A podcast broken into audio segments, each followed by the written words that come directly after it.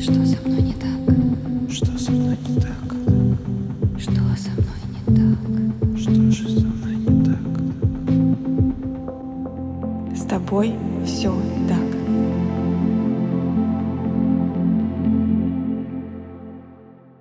Всем привет! Меня зовут Евгения Романова. Я практикующий психолог и автор подкаста «С тобой все так», который посвящен психологическим травмам и их влиянию на жизнь человека. С тобой все так. В прошлом выпуске мы говорили с вами про такое понятие, как контрзависимость, и разбирали, откуда она берется, чем чревато для отношений. Сегодня я предлагаю поговорить про созависимость и рассмотреть ее с двух сторон.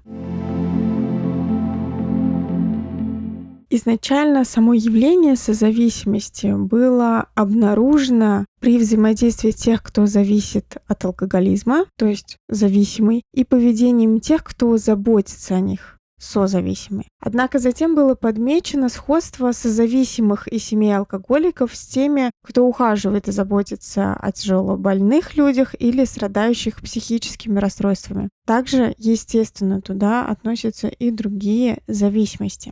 В итоге круг людей, находящихся в созависимых отношениях, еще более расширился, опираясь как раз на критерии подобных отношений.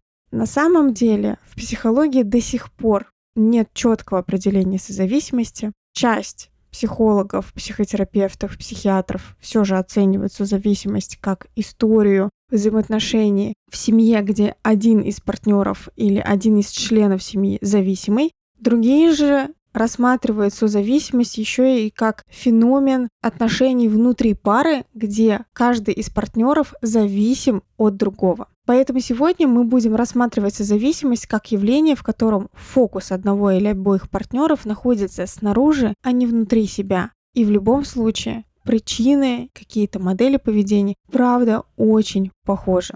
Для психологического развития ребенка очень важно научиться отделять себя от родителей через умение полагаться на себя, понимание, кто он, какие есть желания, потребности, умение понимать свои эмоции и брать на себя ответственность. Однако, если эта стадия не завершена до конца успешно, ребенок может стать психологически зависимым от других. Собственно, выражение «ты моя половинка» достаточно хорошо описывает этот феномен потому что как будто бы без тебя меня нет. Я не цельный. В итоге каждый из партнеров надеется, что другой обеспечит ему то, что он недополучил в детстве.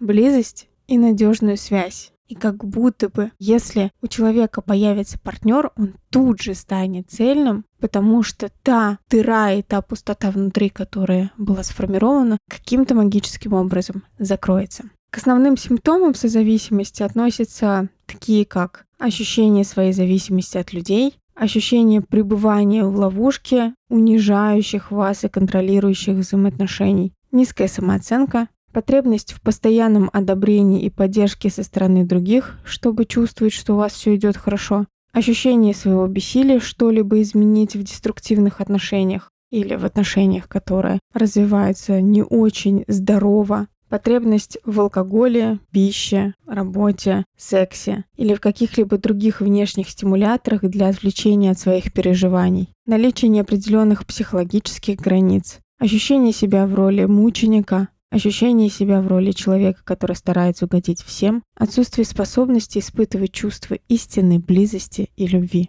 Попробуйте сейчас остановиться и задуматься, а что для вас близость? Что для вас любовь? Какими словами вы обличаете эти чувства, эти определения, что вы вкладываете в эти понятия.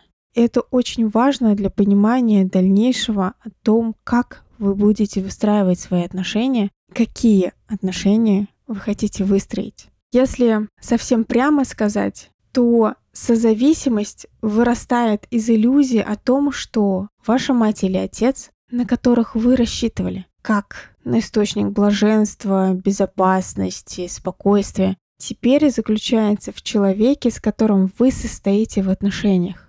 То есть та потребность, которая была не закрыта, вы ее переносите на своего партнера. И в отношениях может быть один такой человек, а могут быть оба. Причем на историю взросления и становления, правда, оказывает влияние также такой фактор, как наличие зависимых значимых людей в прошлом. То есть, если кто-то из ваших близких и значимых взрослых был зависим от алкоголя или от других веществ, и вы участвовали прямо или косвенно в этом, то есть вы видели, знали, вас просили скрывать, как будто бы не обращать внимания на это или успокаивать, то шанс и дальше заходить в созависимые отношения становится выше. Целью жизни тогда становится выученной, конечно, целью поиск способов удержать человека и заставить его любить или спасти. То есть смотрите, если я привыкла в детстве спасать, прикрывать, защищать, участвовать в вытаскивании человека или поддерживать своего родителя в его горе, то тогда в дальнейшем для меня становится это условной нормой. То есть я понимаю, как в таких случаях себя вести, я понимаю, как быть замеченной, как меня будут любить, за что меня будут любить и что мне для этого нужно делать. И из этой условной нормы я начинаю смотреть на окружающих меня людей, выбирая себе партнера. При созависимых взаимоотношениях, даже если имеются объективные доказательства, что эти отношения не идут на пользу, созависимый партнер не будет предпринимать никаких шагов для того, чтобы разорвать их. Даже если будет предпринимать, не факт, что так произойдет, потому что страх потерять партнера очень высок. Созависимый человек будет искать оправдание для себя и своего партнера, чтобы скрыть правду от других людей и в первую очередь скрыть правду от себя самого. Как я уже сказала, что при мысли о разрыве или изменении отношений может охватывать чувство страха, человек будет цепляться за них еще крепче. При попытке изменить взаимоотношения Созависимый испытывает сильное беспокойство, может ощущать недомогание, одиночество, опустошенность, от которых можно избавиться только путем восстановления старых моделей деструктивного поведения. Потому что, опять же, возвращаясь к своим словам, оно становится условной нормой. Почему про созависимые отношения в паре стали так же говорить, как про созависимые отношения, когда один из партнеров или членов семьи зависимый? Потому что модель очень похожая. Для созависимого человека смысл жизни становится партнер. Если для зависимого человека алкоголь, наркотики или другие вещества становятся центром всего, и здесь очень важно сказать о том, что любое злоупотребление и любое употребление веществ вредят здоровью и точно не является нормой, и я не поддерживаю эту модель, но все же про нее важно говорить. Созависимые люди от отношений становятся зависимыми от другого человека, и они верят, что не могут существовать независимо от него.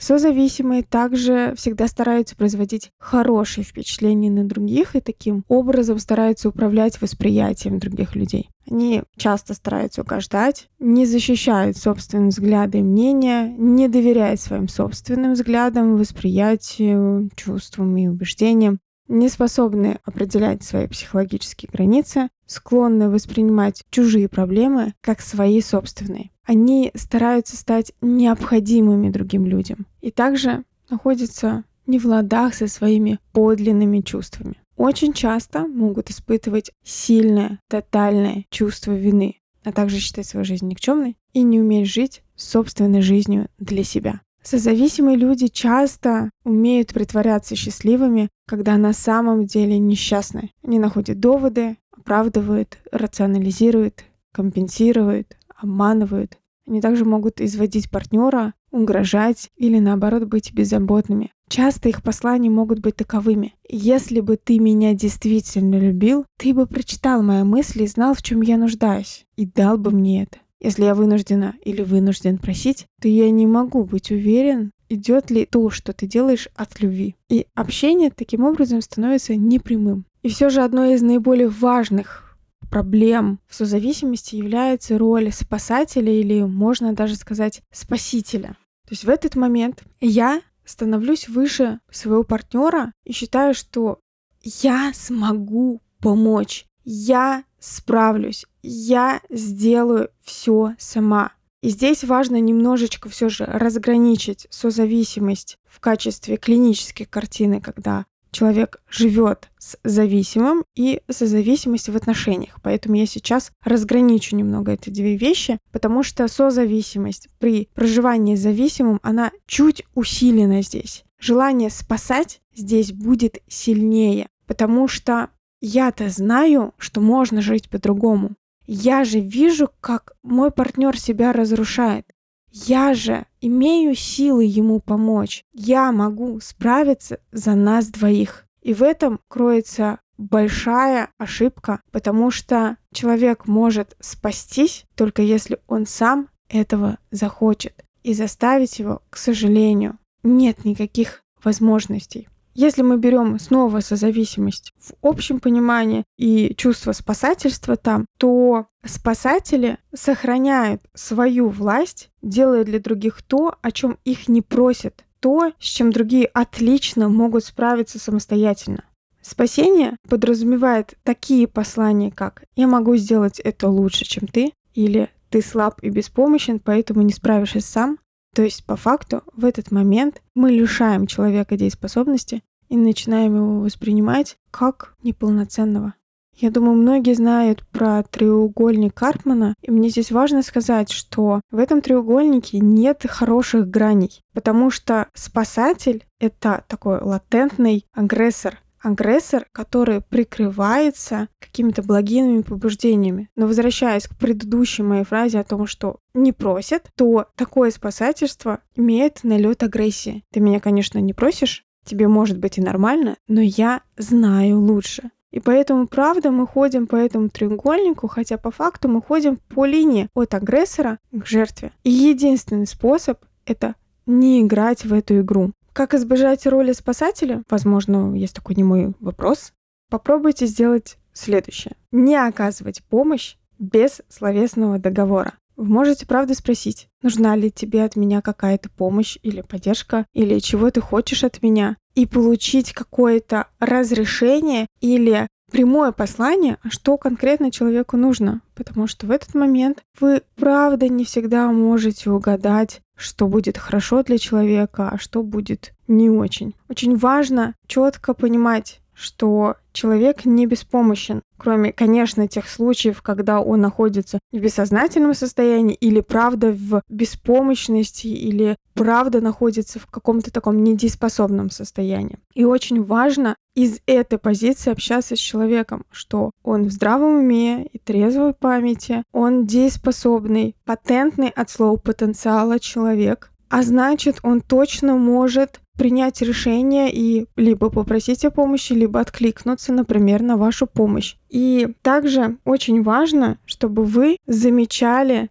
свои желания, свои возможности, свои потребности, а не только желания, возможности и потребности другого человека. Потому что когда мы спасаем, мы полностью уходим в другого человека, как будто бы забывая, что в этот момент у меня тоже есть чувства, у меня тоже есть какие-то потребности, и я могу не хотеть или не мочь что-то сделать просто потому, что не хочу или не могу. Возвращаясь в конце к созависимости, важно еще раз подчеркнуть, что правда люди, склонные к созависимости, боятся расставания. Это болезненный процесс. Но разрыв отношений не всегда единственный выход, потому что при желании партнеры могут изменить свои отношения, если они примут это решение вместе и приложат к этому усилия. То есть, если вы находитесь в созависимых отношениях с партнером, то при желании эти отношения внутри вашей пары могут измениться, не прибегая к расставанию. Каждая ситуация, правда, индивидуальна. Поэтому невозможно дать какую-то универсальную схему, делай раз, делай два, делай три, и все у тебя будет прекрасно в жизни, и ты избавишься от созависимости навеки вечные. К сожалению,